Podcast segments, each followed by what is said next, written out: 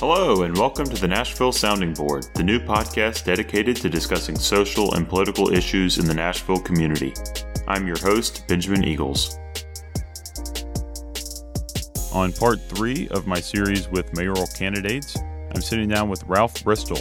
Mr. Bristol is a former host of Nashville's Morning News on Supertalk 99.7, and he's one of the 13 candidates running for mayor of Nashville. Mr. Bristol, thanks so much for coming on the show. Thanks for having me. I'm, I always enjoy these interviews, especially the long ones that are not edited too deeply. exactly. Yeah, we're kind of going for a longer form uh, discussion. So we know about your 40 year uh, broadcasting career. What is one thing that we don't know about your background? Ooh, one thing you don't know about my background. Well, let me just go through my background and you ask me about whatever you're curious about. I, I grew up in rural Nebraska. I'm the son of World War II parents. My father lived through the Depression in his 20s and fought in World War II in his 30s. Married my mother shortly after World War II, and they had five children immediately. And we lived in a on a little 42 acre, I call it farm, but it wasn't really much of a farm. Outside of Valentine, Nebraska, population 2,600, went to a country school where all of the grades went together with one teacher.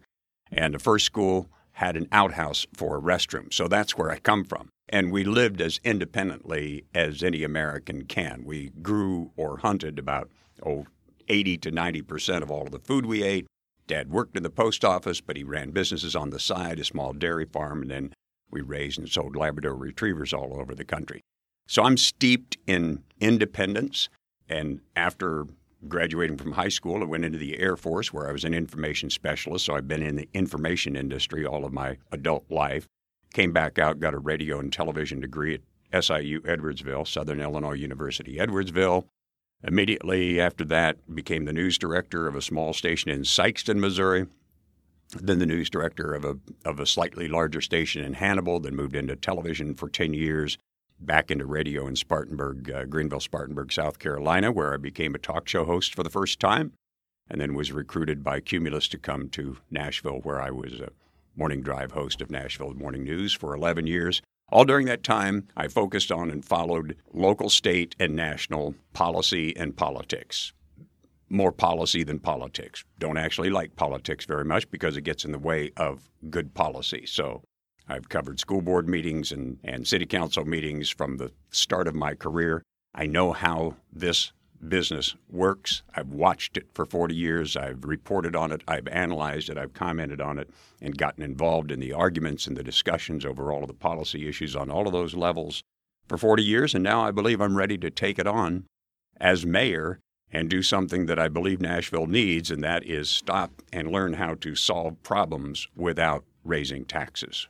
Nashville is spending too much money on things we don't absolutely have to have and that don't necessarily work. And I think as a result of that, we've gotten ourselves in a place, in a, in a financial place where we can now just barely afford the basic services. And we're getting to the point where we can't even afford to keep up with the basic services, even as Nashville is growing rapidly, faster than most cities in the United States. We ought to be bringing in a lot more revenue as a result of that. That was way too long, but you didn't stop me, so Oh, that's great. I'll let that's you follow up on anything that interests you from that or anything else. So, recognizing that Nashville is a nonpartisan election and also that you've been a conservative radio host, I've noticed you've not described yourself as a Republican. How would you identify your political views?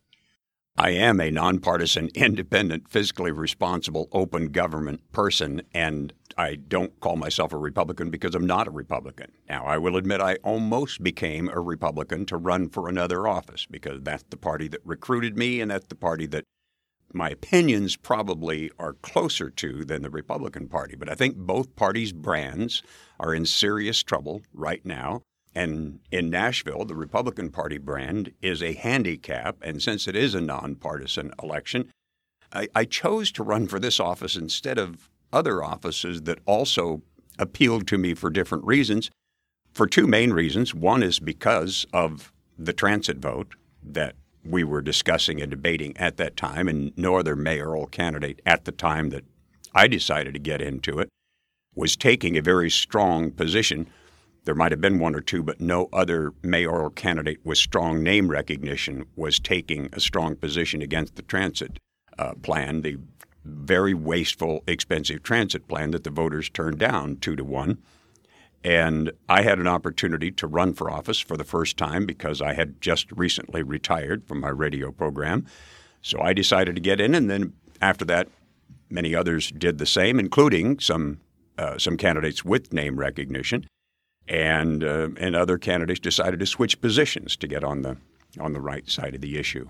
So I am nonpartisan. I do not identify with either party or with the Independent or the Libertarian Party. I don't ever want to identify with any party or any interest group, and I think the mayor of Nashville has to be willing to and capable of taking that position in order to solve the problems that we have with everybody getting every stakeholder really getting a seat at the table and an equal voice in that decision and uh, and the mayor can promise to and has a record of not favoring any position just because that's a position favored by any per- particular party or interest group. We've got to leave all of these labels behind in order to do what we need to do, which is for at least the next five years, solve multiple problems having to do with city services and affordability, and we have to do it without more money. We have to find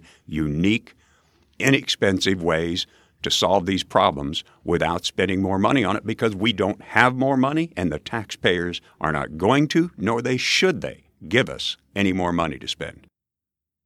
If you were to make a runoff against a David Briley or Erica Gilmore or Harold Love, someone who is, is known to be a Democrat, if you or Carol Swain makes the runoff, it will become fiercely partisan, though, right? It'll, it'll no, basically it, become Democrat well, versus Republican over over my dead body, so to speak.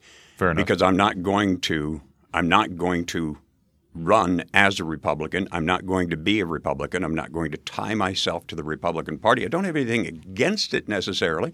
It's I'm not, and whether it should be or shouldn't be, it is a handicap in Nashville to run as the Republican candidate. If Republicans vote for me, it's going to be because they like my positions better than the other candidate. I don't intend to make this a Republican versus Democrat election. I expect the other candidate to, whoever that might be, but I'm not going to, and I will resist it. And it'll be my job to convince the voter. My main job is to convince the voters that I'm not going to run a partisan government. I am going to run a nonpartisan independent government. That is going to happen. And I'll have five weeks to convince the voters of that after the runoff is triggered by the election on May 24th.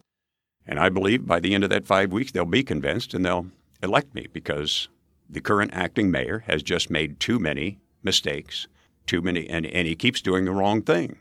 Uh, even after a very loud message to quit doing it, he keeps doing the wrong thing.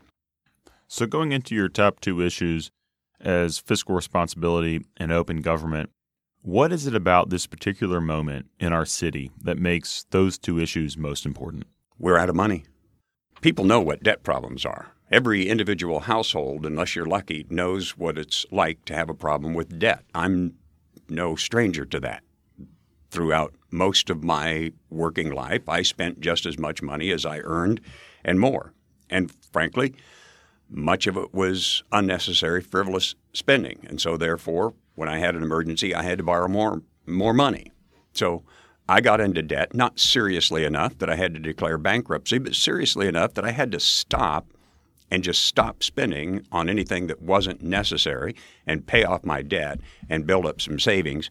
And once I started doing that, I realized that not spending a lot of money can bring you just as much happiness, benefit, and everything else as spending a lot of money.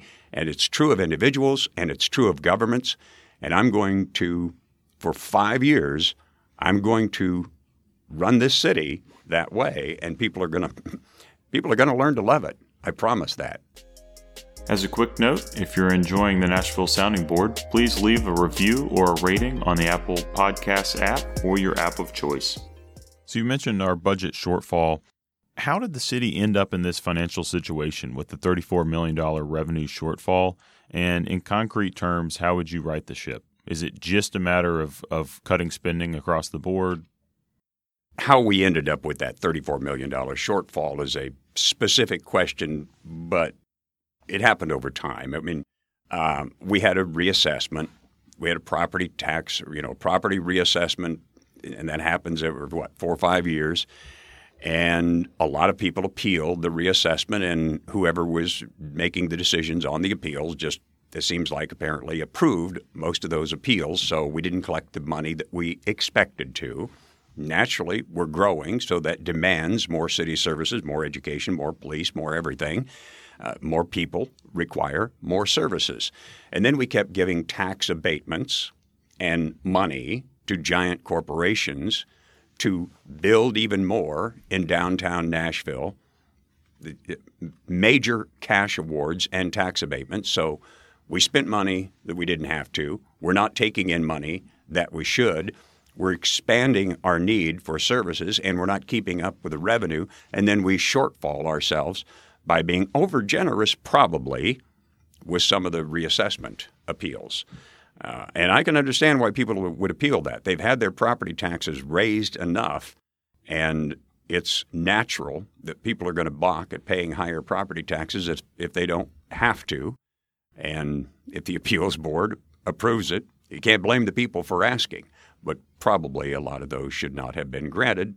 And we're going to have to pay the price, and we're going to have to pay the price by just figuring out more ways to cut spending because we're not going to raise more taxes. We're going to live with the money that's coming in now, one way or the other.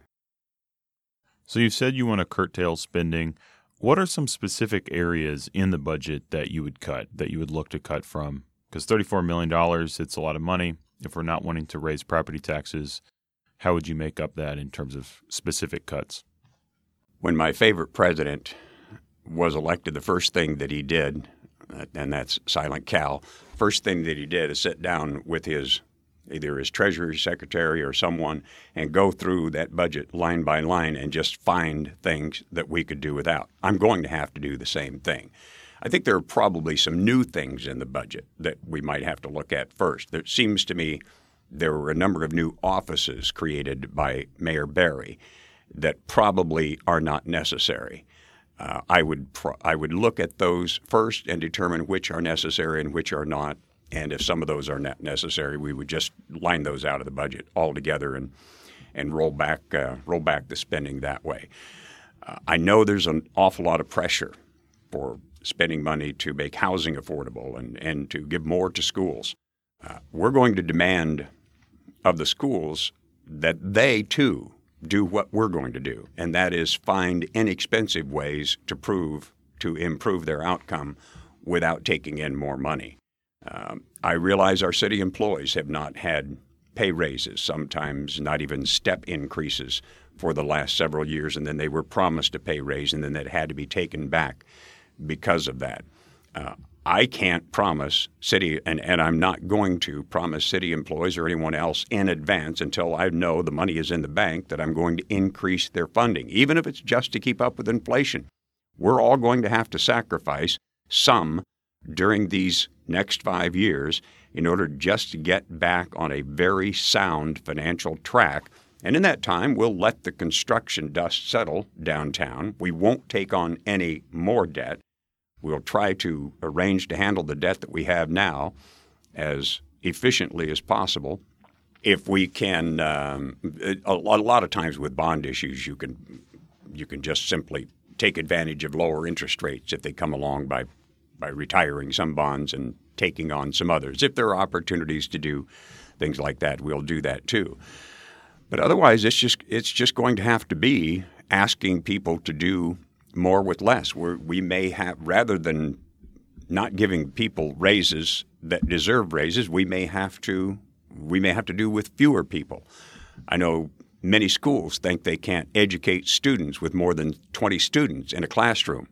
But you educate a senior class with only 20 students in the classroom. The next year, that, that student is a freshman at a college somewhere, and you're paying $30,000 a year or something for his education, and he's sitting in a class with 100 or 150 other students, and you believe he's getting a good education. Why otherwise would you be paying thirty or $40,000 for his education? Nobody complains about that because you can teach more than 20 children at a time if they're interested in education. You can do things to get more discipline, better discipline in the classroom so that you eliminate some of the some of the interference with education and you can get better results from education. There are unique, inexpensive, free things you can do to make improvements in everything we do as people, as a family, as a business, and as a government that does not cost more money. And we're going to spend five years searching for every single one of those ways. So when we do get a little bit of extra money to spend, then we can resume some of the more fun ways to spend money, but still without raising taxes and, if possible, giving tax breaks to make it even more popular for people to move into Nashville and contribute rather than just being a drain uh, and asking for a lot of free stuff. So, you mentioned the cost of living adjustments that were taken away in Mayor Briley's proposed budget. And in his State of Metro speech, he talked about the need to tighten our belts. You've just talked about the need uh, to sacrifice. One of the groups of employees that would not be receiving a cost of living adjustment are our first responders. Mm-hmm. And the police uh, recently kind of let Mayor Briley have it when he showed up and, and uh, talked to them uh, specifically about those cost of living raises. Is it fair to ask our first responders to sacrifice during the greatest boom time in the history of Nashville? Yes, because we don't have any more money. Now, we can't ask them to sacrifice more than others. But we're also at but, record low property tax rate. Uh, our, our property taxes are not too low. If, if they are record low for Nashville, I'm not sure where that figure comes from, but if you compare our property taxes to other counties and our property taxes to other places that people could live, um, we're not giving people too much of a break on property taxes. The only people we're giving too much of a break on property taxes are the people that we give 10, 15, 20 year abatements on paying property taxes in order to entice them to move into the city or move into a different place in the city so that they can bring even more people downtown to spend money, create even more congestion. But the people, the residential, the people who live in Nashville, their property taxes are plenty high enough, and in fact, I believe they're too high, and I am not going to raise their property taxes. I will sacrifice in other ways, and I will ask others to sacrifice in other ways, but I'm not going to ask anyone, including the police officers who are paying property taxes too, to pay more in taxes so we can give someone a raise. I'm, I'm sorry that we had to, we didn't have to, I'm sorry we broke that promise. Mayor Briley could have figured out, out a way to meet that promise and cut spending elsewhere. And if I ever make a promise like that, I guarantee you I will keep that promise. But if I make a promise like that and I end up with a shortfall, I will, somebody will have to sacrifice. That's why you don't make those kinds of promises until the money is in the bank. And there are going to be police officers, teachers, firefighters, street workers, and everybody else who may decide they just can't make the money living and doing what they're doing in Nashville, and they will have to go find a better, higher paying job. I hope that doesn't happen. I hope we can get back on track quick enough that we can make everybody happy without bringing in more revenue. But we are going to find ways to do without artificially increasing our revenue, and we're going to stop giving away money um, to people who don't need it to do things that don't have to be done and sometimes shouldn't be done and don't work the way that they're promised to work. One more question about uh, financial management before we go back to. I have a couple more questions about the police. Sure. What do you think about the decision to sell multiple metro properties to cover recurring expenses in the midst of this revenue shortfall? Before you compared the city's budget to a personal budget in terms of debt, um, selling assets to pay for recurring expenses, so, is that something that you would recommend? Well, it won't work. But selling assets may be necessary, but not to pay recurring expenses because once you've sold the asset and the expense keeps recurring years after year after year, you run out of money, so you've got the same problem down the road. I guess they're now, banking on there are time- the growth of a property tax base for next year and in, in future years. Wanted to get your take on that decision. I'm not saying I wouldn't sell the property. I'm saying I would not sell it to try to solve a permanent budget shortfall. Now, selling property may make sense if you don't need the property and it costs money to maintain that property. You get one time spending and then you get permanent savings. And if you can do that and make a little bit of a contribution to that annual need by selling property you don't need, and if you can then get property tax revenue from that property, we shouldn't have any property we don't need, period. It doesn't make any sense to own and maintain city property that you can't make good use of. Uh, doesn't make good financial sense, and frankly, it takes up necessary space that others could be using better and contributing more than we can. So I'm not against selling city property. I think it's a band aid approach to trying to solve permanent budget problems, though.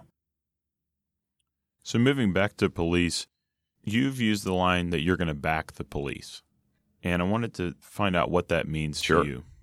It means when the police are right, I'm going to be willing to say the police are right. And there have been mayors who have, mayors and maybe even a police chief who've not been willing to say that.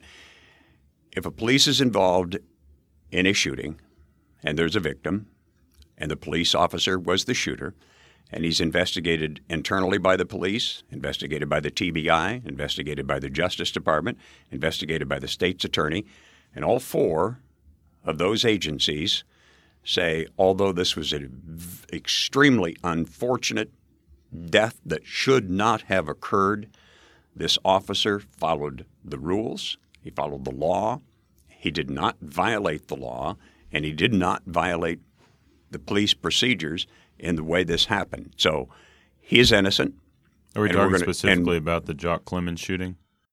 I'm not talking specifically about any shooting. I think there have been a number of shootings in which that same pattern occurred and the community won't accept it. And because the community won't accept it, either the mayor or the police chief, and I'm not talking just about this mayor and this police chief, may not back the police officer and the police department, and that's just as wrong as refusing to discipline or prosecute a police officer when he did violate the law. We do have to have very high expectations of our police.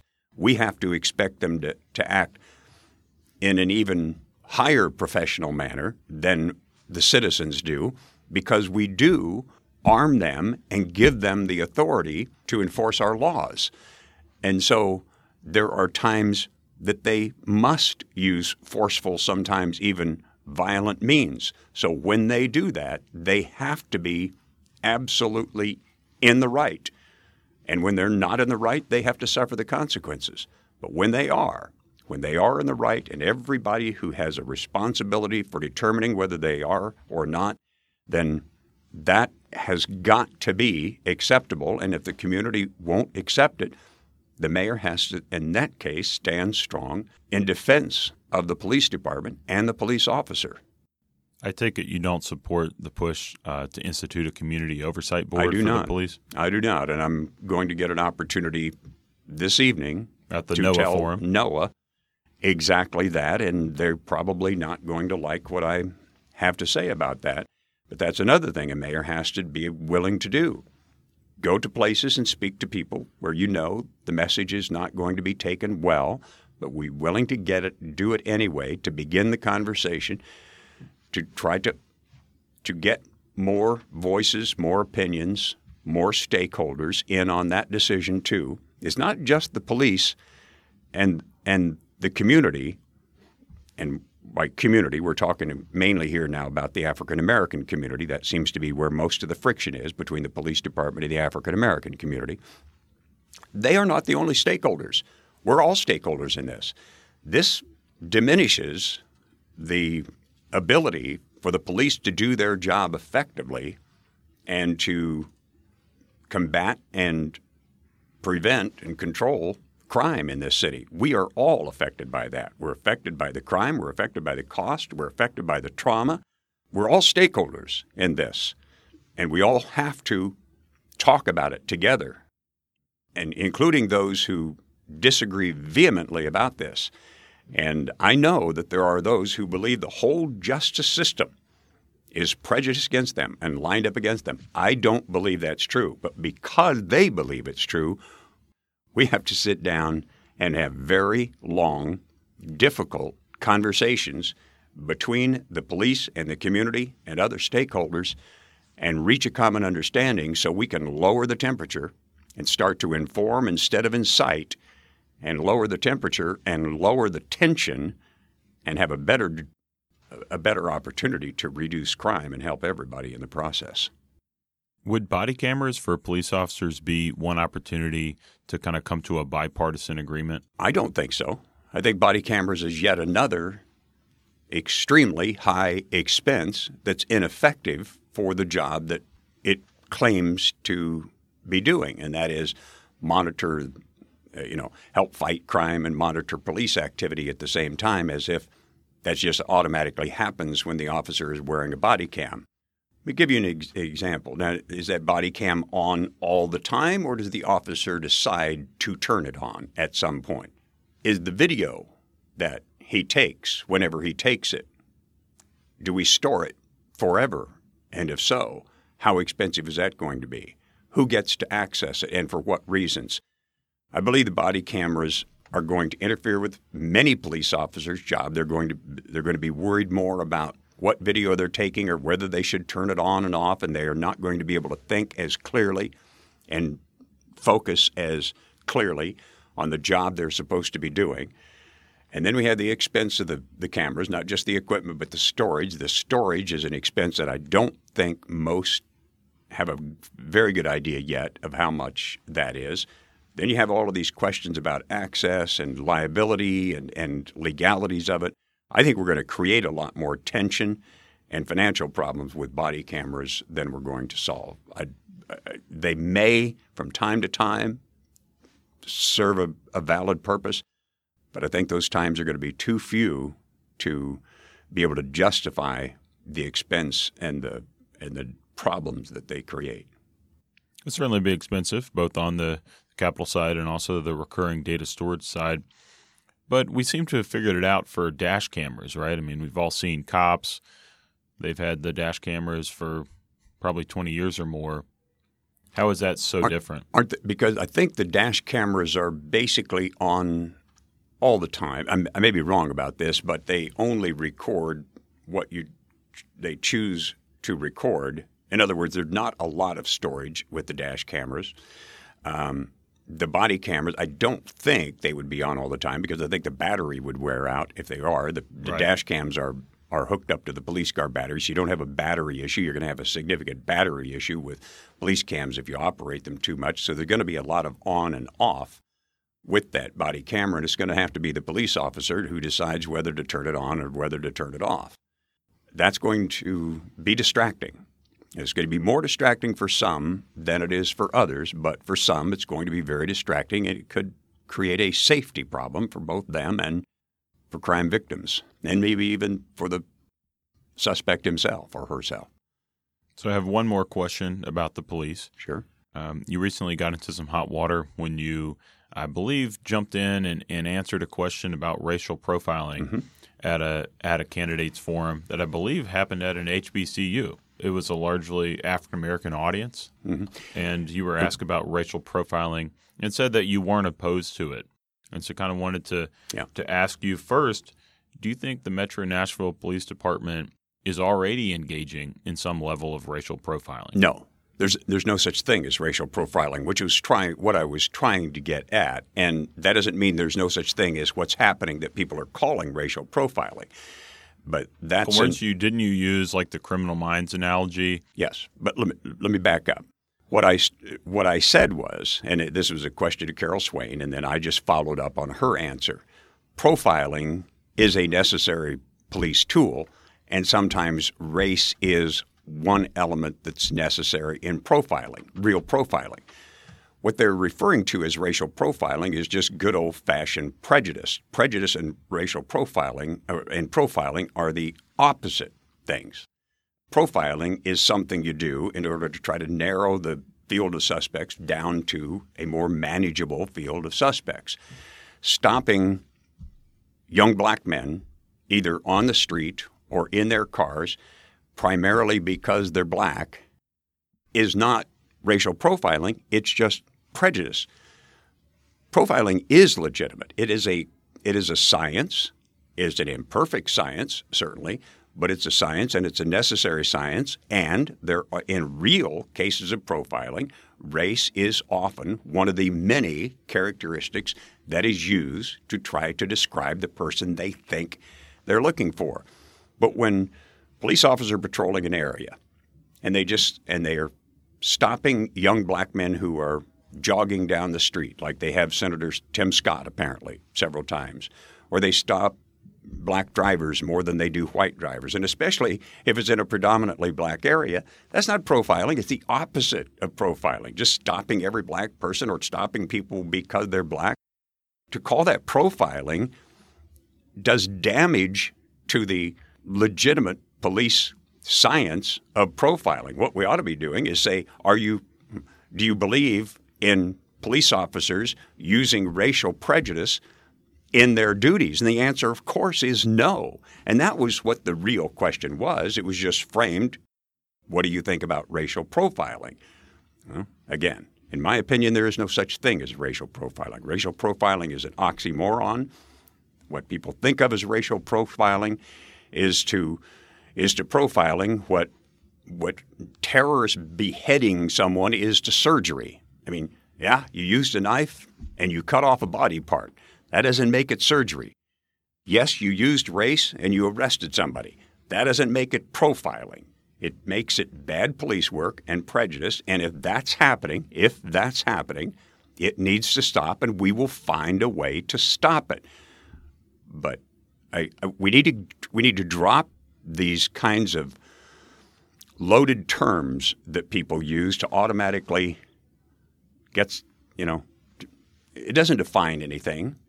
It doesn't inform, it incites. And so when anyone uses, under any circumstance, terminology that I believe is designed to incite rather than inform, I'm going to argue with the terminology. And if I have enough time, I think I can explain it and explain to people no, I'm not a racist. No, I don't believe in racial prejudice.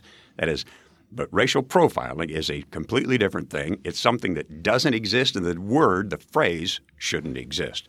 Racial prejudice does exist, and it exists in the police department. I don't think nearly to the extent the black community believes it does, but it exists in our society. So, of course, it's going to exist everywhere in our society, but it's getting less and less all the time. And if we don't acknowledge that and we don't work toward making it less and less and less all the time, we're not going to make progress. And, and on that issue and all others, I'm going to make progress. And I may I may overtalk it sometimes. I may talk it to death sometimes, but we're going to be understood at the end of the day. So you're chalking that up to just sort of a semantic misunderstanding, and that if the questioner and the audience understood and used racial prejudice instead of racial profiling, pre- then you would be pre- on the same sure, page. Sure, we prejudge things all the time. I'll bet you prejudge things. I'll bet there are some things when you you just you, you have a prejudgment without having fully investigated that. Some prejudice makes sense, but racial prejudice never makes sense. No prejudice based on race, nationality, ethnicity, religion, or anything else makes sense. To prejudge a person because of the color of their skin, their race, their ethnicity, their religion, or anything else is just, it's ridiculous. It's divisive, it's ridiculous, and to if there is any of that going on in the police department or anywhere in the city of Nashville, the person uh, that is guilty of that is going to have to go find another place to work. I don't care whether they're a police officer, a teacher, or anything else. We can't tolerate we can't tolerate ignorant prejudice interfering with getting jobs done that need to be done to protect our citizens and well, serve our citizens. Well, see, that answer would have gone over remarkably well. Well, but that answer. It wasn't that hard. That would have been very, very popular. It might have been. And, and if I had two or three days to think of every 30 second answer that might fit exactly the best, maybe I wouldn't get under people's skin from time to time. But if you don't, but if you don't, you know, if you're so careful with your words, if you don't just speak from your heart and your mind in the way you normally speak, then people don't really know who you are. And if they misjudge who you are, if they're prejudiced against me because I didn't have time to fully answer that question, well, then shame on them for being prejudiced against me. Because that's just as that's just as ignorant of prejudice as racial prejudice is. And ignorant prejudice is not going to be tolerated in the Bristol administration, period. Well, in their defense, maybe not just as ignorant because they were basing their opinion of you on words that you said, but fair enough. It it should be good to. If, but remember the words that I said. The out. word that I said are that profiling is necessary, and sometimes race is one legitimate aspect of profiling. That does not endorse racial profiling, but immediately the newspaper headline and others said Bristol endorses racial profiling. Nothing could be further from the truth. I was interrupted by audience feedback for about 15 seconds, so I didn't get to completely answer the question and had to respond to the feedback instead. And I will repeat what I told them that night, too. I'm not afraid to say things that offend you if it's necessary to protect your family. Now, if saying something that offends you says, well, I'm never going to talk with him again, that's, to me, that is just as wrong because you're judging, you're judging my heart based on something that you thought I said that I didn't even say. And Fair that's enough. Yeah, I mean, I hope people listen to this and hear you out in I a hope, linked discussion. I hope they do too. What we're going Thank for. you for asking. So, moving along to transit, you mentioned that's a big issue in terms of why you decided to run. I guess shortly before the election, every candidate except for Briley was against the transit referendum. And uh, you mentioned the one candidate who switched positions was Erica Gilmore. Mm-hmm. Can you talk about why you oppose the transit plan and then more at length what your solution would be? I opposed it because it's a super expensive plan that doesn't solve the problem, which is congestion.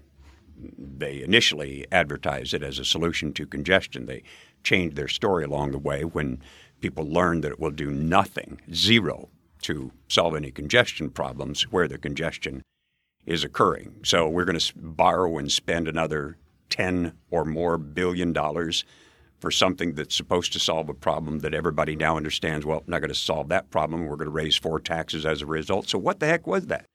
It was another development plan where a whole bunch of tax money and private money would go into further develop, developing the central part of our city, creating even more congestion, probably, and then giving a few people, but very few people, an opportunity to have another choice to get a little bit of their way to work.